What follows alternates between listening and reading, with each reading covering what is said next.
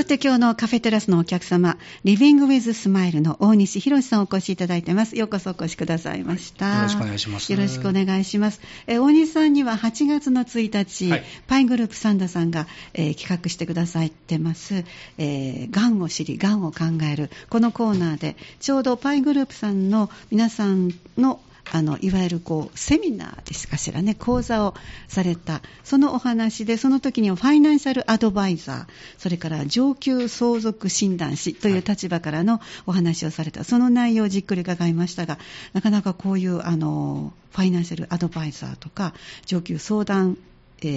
相続診断ですか、はい、診断士、こういうものを取ろうと思われたいろんな経緯などもその時に少しねご紹介いただいてたので、もう少し詳しく、いわゆるご自分がそもそも最初からこれをされようと思ったんではなくって、いろんな経緯があるということで、リビングウィズスマイルを開業される、まずはきっかけからご紹介いただけますか。はい、私は、三段に住み始めて大体28年なんですけども、そうですか、はい、もともとはですね、実はメーカーの会社員でエンジニアを、はい、そうなんですか、20年間ほどさせていただいてまして、そうなんですね、はい、全く今のちょっと事業とは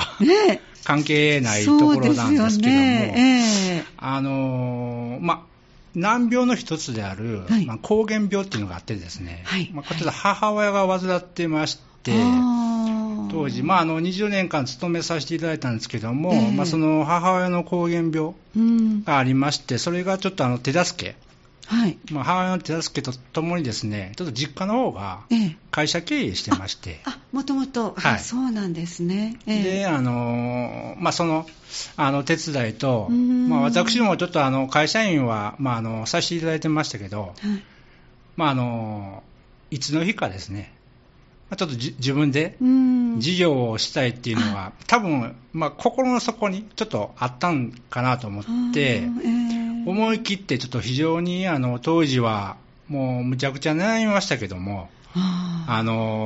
会社員を退職しまして、20年間お勤めでしたね。そうですね。で、非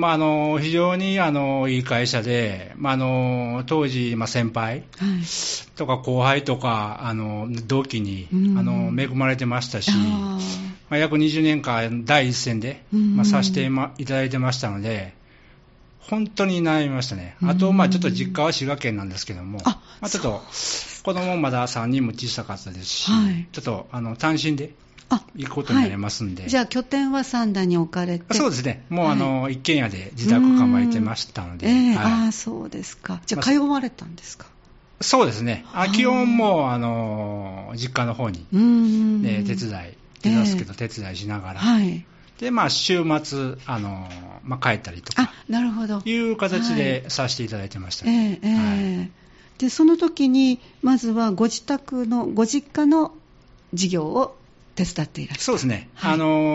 の際にちょっと手助けと母親の、あと会社の経営を、はい、ちょっともう直接勉強させてもらおうかなと思ってまして、はいはい、それは今のこのお仕事とかなり関係のある内容なんですか。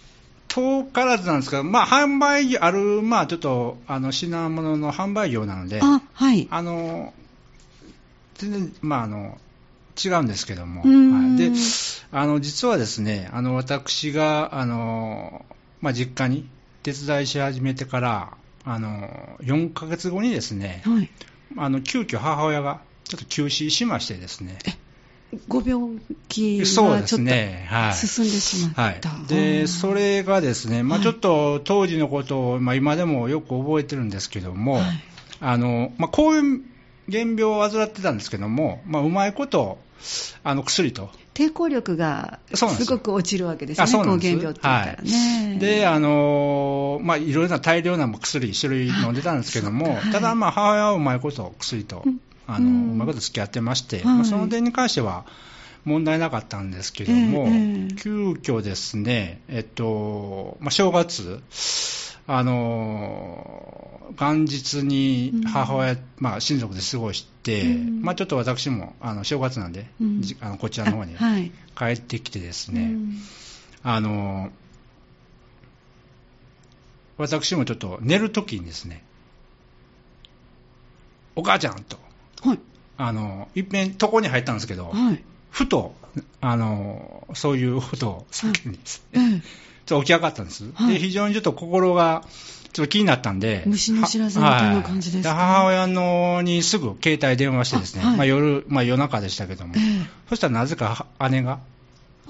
携帯に電話して、はい、実は母親が足が痛いということでちょっと入院したということで、うん、ただでちょっと当時やっぱり胸騒ぎしたんで、うん、翌朝ですね、始発で、うん、滋賀県の病院に来まして、母親がちょっと一般病棟で入院してたんですけども、うん、もう見るからにもう全然足が痛いっていうその話ではなかった、うん、はい、ではなくて、ちょっとすぐ先生にすぐ説明してほしいということで、うん、はい、説明聞いてる間にですね、うん、母親がもうちょっと急変して集中治療室に行ってですね、うん、で結局そのまま亡くなってしまったんです。だから結局もう母親とはその話せずじまいで亡くなってしまったっていうのが、はい、ありまして、うん、でこの急死した、母親を急死したんですけども、もちろん私もきっかけでしたし、母親がで、父親兄弟親族がショックを受けている状態の中でですね、私が相続人代表で、何をすればいいのか、はい、あと相続関係の本を読み漁ることから始まってですね、はい、過去金融機関に訪れてですね、また一般的に敷居が高いと思われている各専門事業を自分で探したりしたんですけども、到底相続の対応は働きながらできることではないと、実感しまして。お母様が事業をしてらしたわけです。そうね、父親が、会長で、はい、母親が取締役で、はい、あと、私の一番上の兄が、社長としてもうついてたんですけども、はい、はい、そんな中でですね、でちょっとこういった働きながら、そういったショックを受けながら相続の手続きをするというのはどうしてもできないと、難しいですね、思ったので、やっぱり日本にはこういったサポートする人が絶対に必要だと思いましたし、あと私を産んで育ててくれた母と結局話ができずじまいで、そうですね、でそして亡くなった母もですね、夫、子供に最後に伝えることができずじまいで言ってしまうことは非常に悲しいことなので、そういった同じ思いをですね、他の方にしてほしくないという思いで開業したのがきっかけです。それはどのぐらいの期間でご準備されて、ご自分の経験と、私も本当に思い立ったらすぐ行動するタイプの方なんで、はいはい、もう亡くなって相続の手続きを、ご自身の、はい、しながら、そういった相続診断士という資格のことを知って、はい、もうすぐですね、だから1年も経ってないと思います。そうですか、はい、その時の理念、活動される理念、ちょっと教えていただきたいですね。はい、私の事業名はLiving with Smileということで、そうですね、ご紹介しました。リビングというのはよくくつろぐとか、生活するとか生きるというところで、この一番大事なのはWith Smileという、は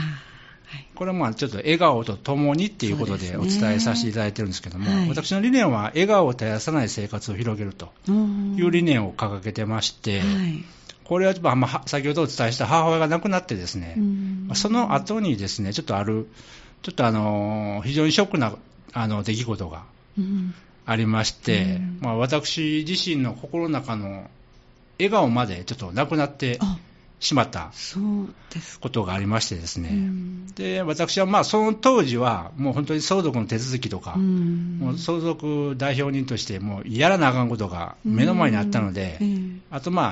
時とともに、私はなんとか取り戻すことができたんですけども、やっぱり世の中にはいろんな面で不安や心配事を抱えながら人生を送られている人がいる中で、やっぱり心の中の笑顔まで絶やさないでほしいと、そのようになってしまう方を一人でも多くなくしていきたいという思いから、こういった理念を、また事業名を掲げさせていただいています。そうなんですね。なんか最初にじゃあ資格として取られたのが上級相続診断士ということになるわけですね。でそれ以外にも最初にご紹介したファイナンシャルアドバイザー、こうサポートされるようになった経緯もちょっともう少しご紹介いただけますか。そうですね、私の実家、会社経営してたということもありますし、滋賀県でもありますから、その近江商人っていう、商売っていうところからですね、やっぱりちょっと自然に生まれながらにして、ちょっとお金に関してはちょっと興味ありましたし、それやっぱり滋賀県の県民性というところありますか。あると思いますね。やっぱり近江商人っていう、三方よしというよく言われますけども、そうですね、やっぱりそういった世間よしという大きなところでキーワードありますんで、やっぱりお金の面にはちょっと多少細かいかもしれないですね。そうですか。なるほど。でファイナンシャルアドバイザーはですね、私20代の時に、まだ会社員ですけども、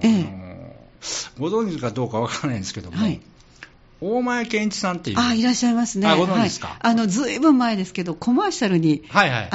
いがわかるっていう、ネスカサかなんかのコマーシャルに出てらっしゃったような気がします。当時はそれは私は分かってないですけども、そのビジネスブレイクスルーっていう形で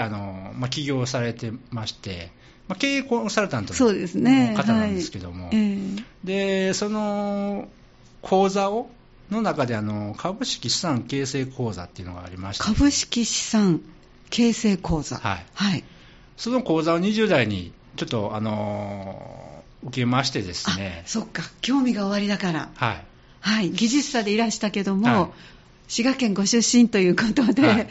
さっきおっしゃったように近江商人の血が、ちょっと興味がこちらの方にも。そうですね、やっぱりちょっと資産形成というのはやっぱり大事やなというのがちょっとずっとあったので、今でこそよく言われておりますけれども、今でこそ貯蓄から投資へっていうように、そうですね、岸田政権は言ってますけども、当時はまだまだ、20代というか20年ほど前になりますか。もうそうですね、20数年経ちますね。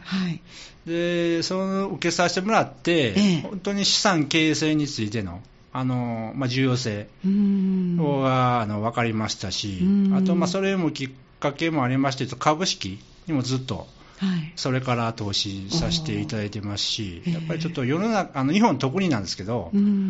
貯蓄、昔だったらまだ金利も 6% 時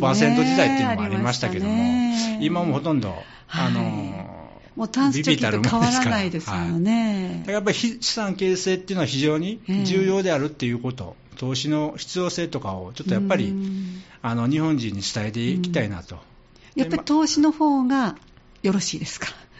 私は、その方がいいと思ってます。やっぱり投資っていうことはやっぱり応援するんですけども、会社に対して、やっぱりそういった応援するっていうことがあればですね、やっぱり自分なりに調べたりしますし、特に全世代の方にお勧めしてますけど、年配の方もやっぱり頭働かしますから。そうですね、脳活になりますね。結構正直個人的な認知症の予防にもなるんじゃないかなと、勝手に思ってますけど。いろいろと工夫して、ああでもないこうでもないって考えるのは、いいことらしいですからね。だと思いますね。何事でもいいと思うんですけども、一つ手段としてはあるのかなと思ってます。じゃあこの投資っていうのは、よく言われるのは素人の考えですけど、もういわゆる投資信託みたいなところにもうお任せして置きっぱなしでもいいかなっていう気もしますけど、そのあたりはどうですかね。本当にこれはね、人それぞれの考え方なので、まず私はお伝えしているのは、今の資産の現状把握をした上で、ファイナンシャルプランのちょっと作成をしていただいて、自分のこれから生きていく中で、お金との付き合い方をちょっと見える化してですね、そもそも本来投資が必要なのかどうかっていうところからまず入っていただきたいと思いますね。で、投資信託も、よりは私は、本当に私はですよ、個別銘柄わあ難しいですよね。本当に難しいと思いますね、はい、それこそこう常、もちろんそれがすごく脳トレにもなるとおっしゃいましたけども、はい、現状を把握して、はい、よく言われたのは株もそうですけども、はい、例えばこう繊維関係がこれから伸びてくるよとか、はい、コロナだったら医療関係が伸びてくるよとか、うん、そういうこう時代の読みをしながらそこでこう伸びていく会社を選んで投資するってことになるわけですよね。いや、また違うんですか？私はその考え方はある意味反対でして、読めないですね。読めないんですか？はい、要は株価っていうのは動きますから、ね、誰もその先は読めないんです。そうですね。読めたら苦労しますよね。そうなんです。なので本当に自分がもう本当に生活に関わってる会社を本当に応援するっていう銘柄を自分なりに探して、そこに投資するっていう、本当に会社のオーナーになるというイメージで、私はお勧めしています、はい、それでその会社が伸びてくれたら嬉しいんですけど。そうですね。どうなんでしょうか？伸びてくれたらもちろんいいですし、あと配当っていうのもありますし、そうですね。だから本当にもう難しいんですけど、もうこの会社を応援すると、一生そういった銘柄をまずは見つけていただければなと思ってますね。投資と株式って違うんですか？いや一緒ですよ。同じ、はい、投資の中にの手段として一つ株式投資っていうのもあるということですので、はいはいはい、株式投資以外の投資もあるんですか？ありますね。ありますけど、もちろん不動産投資もありますし、なるほど。一番特に若い方、これは全世代ですね、うん、自分への投資を一番大事に、うん、それが私の中での底辺になるというか、それをまず前提に置いた上で、さらに他の会社、自分が応援した会社に投資するというところはお伝えしていってますね。はい、その講座での大前健一さんの、ビジネススクールではそのあたりをいろいろと勉強されたんですか？そうですね、そのあたりでいろいろそういった投資、株式投資で実際運用されている、経営者の方も出てきて、投資の必要性とか、どういったことが大事なのかっていうことも当時話ありましたし、はい、非常に勉強になりましたね。はい、で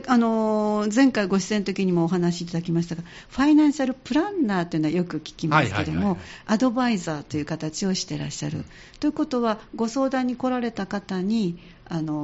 いわゆるどの銘柄がいいですよっていう形ではなくて、こう全体的な道筋をお伝えいただくということですか？そうですね。私はまだそういった資格を持ってませんので、個別銘柄をお勧めするっていうことはできないんですね。そうやっぱりいるんですか、資格が？はいはい、そうですか。で、基本、資格があったとしても、こればっかりは個別銘柄誰もそんな分からないんで、本人で、経営者も分からないと思います。そうですね、はいはい、なので本人が納得していただいた上で投資していただくということをお伝えしています。それに対しての考え方含め、どういった段取りでやればいいかっていうことをサポートさせていただいているというところですね。どんな方がご相談に来られますか？そうですね、講座でも結構年齢層幅広いんですけども、やっぱり40代から60代の方が割合的には多いかなと思いますね。結構40代でもいらっしゃるんですね。いますね、はい、やっぱり意識の高い方ですか？そうなると私はそう思ってます。やっぱり何事に関してもやっぱり行動することが大事だと私は思ってますんで、そういった講座に来ていただけるっていう方は基本的には意識が高い方かなと思いますね。定期的にじゃあ講座もしてらっしゃるんですか？そうですね、サンダーでの、はい、後ほどちょっとお伝えしますけど、マッチゼミっていう、はい、事業経営者が、協力して、講座を開いていますし、もちろん個人でも、させてもらってますんで、そういった機会があればもうどんどんお伝えしていきたいなと思ってますね、はい、ありがとうございます。じゃあちょっとここで1曲挟んで、はい、後半の方にもお話伺ってまいります、はい。今日のカフェテラスをお客様をお迎えしているのは Living with Smile の大西博さんです。後半もよろしくお願いいたします。よろしくお願いします。大西さんはファイナンシャルアドバイザーとそれから上級相続診断士という資格を持っていらっしゃいます。今日はその資格で、前回8月1日にご出演いただいて講座をされたこの資格を取るまでの経緯を、お母様が急に亡くなったことそのあたりからどのようにやっていくかというの自力でやっぱりお勉強されるのがお好きなんですね。そうですね、独学が多いですね。もともとは技術者でいらっしゃるのに、はい、また全然違う畑で起業されたという、はい、でその起業の理念としてもリビング・ウィズ・スマイルという笑顔の力大きいですよね。そうですね。ウィズ、本当に忘れないでほしいと、心の中の笑顔は忘れないでほしいということでウィズスマイルという形でつけさせていただいてますね。いやもう最近特にね、笑う角には福来たるはその通りだと実感してますね。はい、本当にね。本当に思います。はい、ね、だから笑顔を作ってる場合じゃないよって時もあるかもしれないけど、はい、ちょっと洗面所に行って、はい、口角を上げるだけでも、脳は私は今幸せになっていこうとしてるってなんか錯覚を起こしてくれるそうですから、はい、笑顔にね勝るものはないし ね、それが心からだったらもっとね免疫力も高まりますしね、はい、それを理念にしていらっしゃるお話で活動されている中でちょっと印象深いサポート例などもお伺いしたいんですが具体的に、はいはい、そうですね、相続関係とか、ファイナンシャル、お金の面で相談を受けるんですけども、特に印象にあったのが、個人情報の関係でちょっと詳しくはお伝えできないんですけど、私より年配の、女性の方で、お金に関してなんですけども、ある事情で、その方はちょっとお一人身になってですね、はい、でいろいろお話聞きましたけども、やっぱり目に涙を浮かべながら、お伝えいただけるんですね。やっぱりそういうところはやっぱり私もちょっともらうところもあってですね、感情的にありましてですね、私はその時にアドバイスはさせていただいたんですけども、やっぱりその話を聞くっていうことは非常に大事かなと、いうところで、本当に実感しましたし、その方が少しでも私のちょっとお話を聞いていただいてですね、一歩前にこれからの道を作っていただいてればなというちょっと思いがありまして、非常にそういったご相談を受けるだけでも非常にやりがいのある仕事だなっていうのが、印象に残ってますね。はい、いわゆる年を重ねていくで今は本当にいいことなんですけども長寿社会になってきてそうですね、はい、ただ定年は相変わらず60代、はい、そうですね。この先どのぐらいいるんだろうっていう漠然とした不安もある、はい、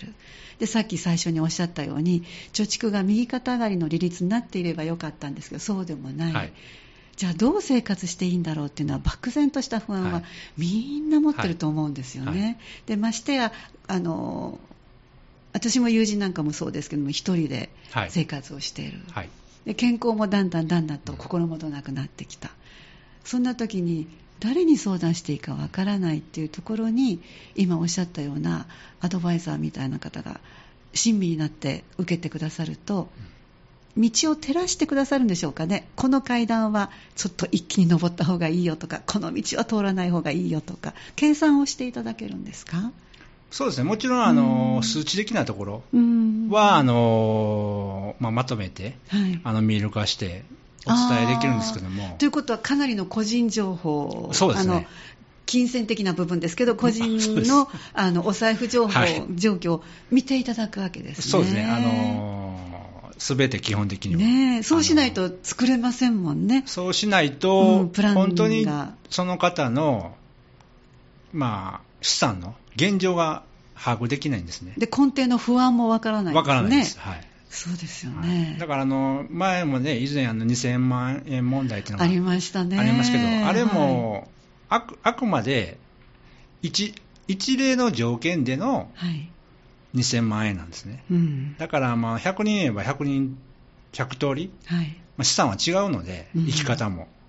稼ぎも違いますから、うん、本当にその方に応じた具体的な数値を見る化するっていうことがまず大事かなと思いますね。大西さんの中では2000万はそんないらんやろうと思ってはります？これもね、はい、本当にその人のもちろん生活の、ね、お金の使い方なのであります。だって趣味嗜好、はい、ものすごくかけ方が違いますから、ね、はい、なので一概にちょっとお答えできない、ね、一概には言えないけれども、はい、逆に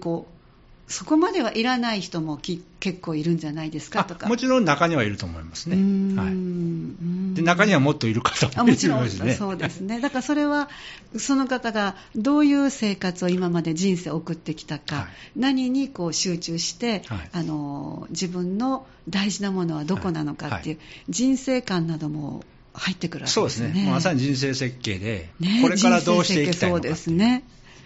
ところが一番大事ですね。はい、じゃあその時に寄り添うのっていうのは本当に難しいですね。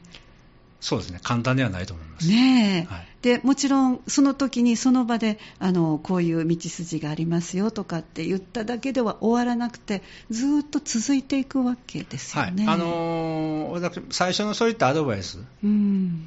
させていただいた方にはですね、うん、私はもう一生の付き合いと思ってますんで、もうずっと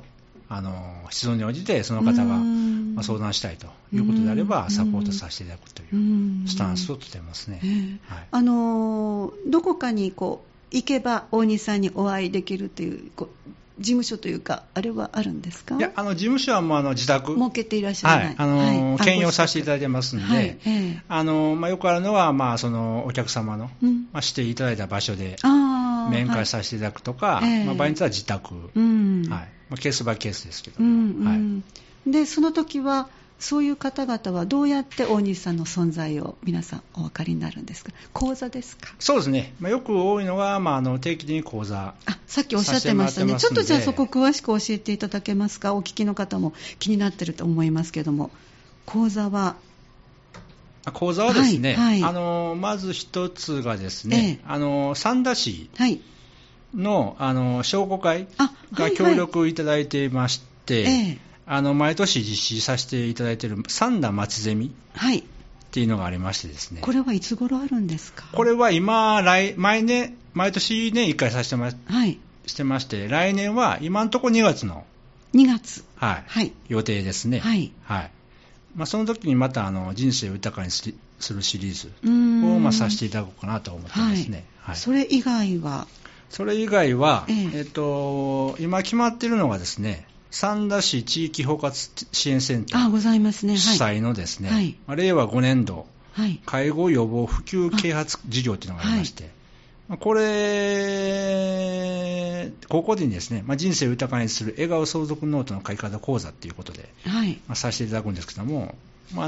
日にちは12月14日木曜日、はい、13時から、はい、2時間程度ですね、はい、三田市総合福祉センターで、はい、11月1日から募集開始されるみたいなんですけども、先着20名様で、無償でということですので、はい、ぜひ興味ある方は来ていただきたいですね。ね、地域包括支援センターといいましたら、お年を召した方々のいろんなことをそうですね、お聞きいただける場所なので、本当に相談の一つの窓口という形で皆さん思っていただいたらいいかなと思いますね。だから特にもう定年を迎えてこの先の、生活設計をどうしたらいいのかということのきっかけ作りの講座になるということですね。はい、12月14日、少し先になりますのでね、そうですね、今はちょっと暑い盛りなのでピンとこないんですけども、はい、でももう今8月の、ね、13日ですか、14日ですか、はい、なるからそんな先でもないんですよ ね。 そうですね、寒いと思ったら先だけれどもね、本当ですね、はい、11月1日から始め、また近くなりましたらご案内したいと思います。でどうしてもこの点に触れてほしいというリクエストがあったのが、お好きな芸能人という、はい、これははいですね、はい、私今好きな芸能人とか、まあ、著名人ということで、はい、まあ、明石家さんまさん、うん、これはなんか分かるような気がします。分かりますか、はい、はい、もう生きてるだけで丸儲けという、本当に笑顔を振りまいていただき、はい、まあ、言葉は、ね、関西弁ですからなかなか、ね、はい、厳しい、ね、言い方をされることもありますけども、はい、ベースのところでは笑いこそ人生のすべてだと、はい、ね、非常に、ね、はい、あったかい方ですよね。貢献されている方だと思います ね、はい、あと大前健一さんという、先ほどおっしゃってましたね、私はある意味人生変えていただいた方ですので、うん、で実際、まあ、あと田中美佐子さんという、はい、女優さんですね、はい、で大前健一さんと田中美佐子さんはお会いできてお話できたこともありまして、明石家さんまさんがまだ唯一できてないんで、うん、あ、そうですか。また近々舞台をされてるんで、うん、全国で、ね、また機会が見つけて、はい、ちょっと行きたいなと思ってるんですけど、私はちょっとお伝えしたいのは会いたい人に会うと、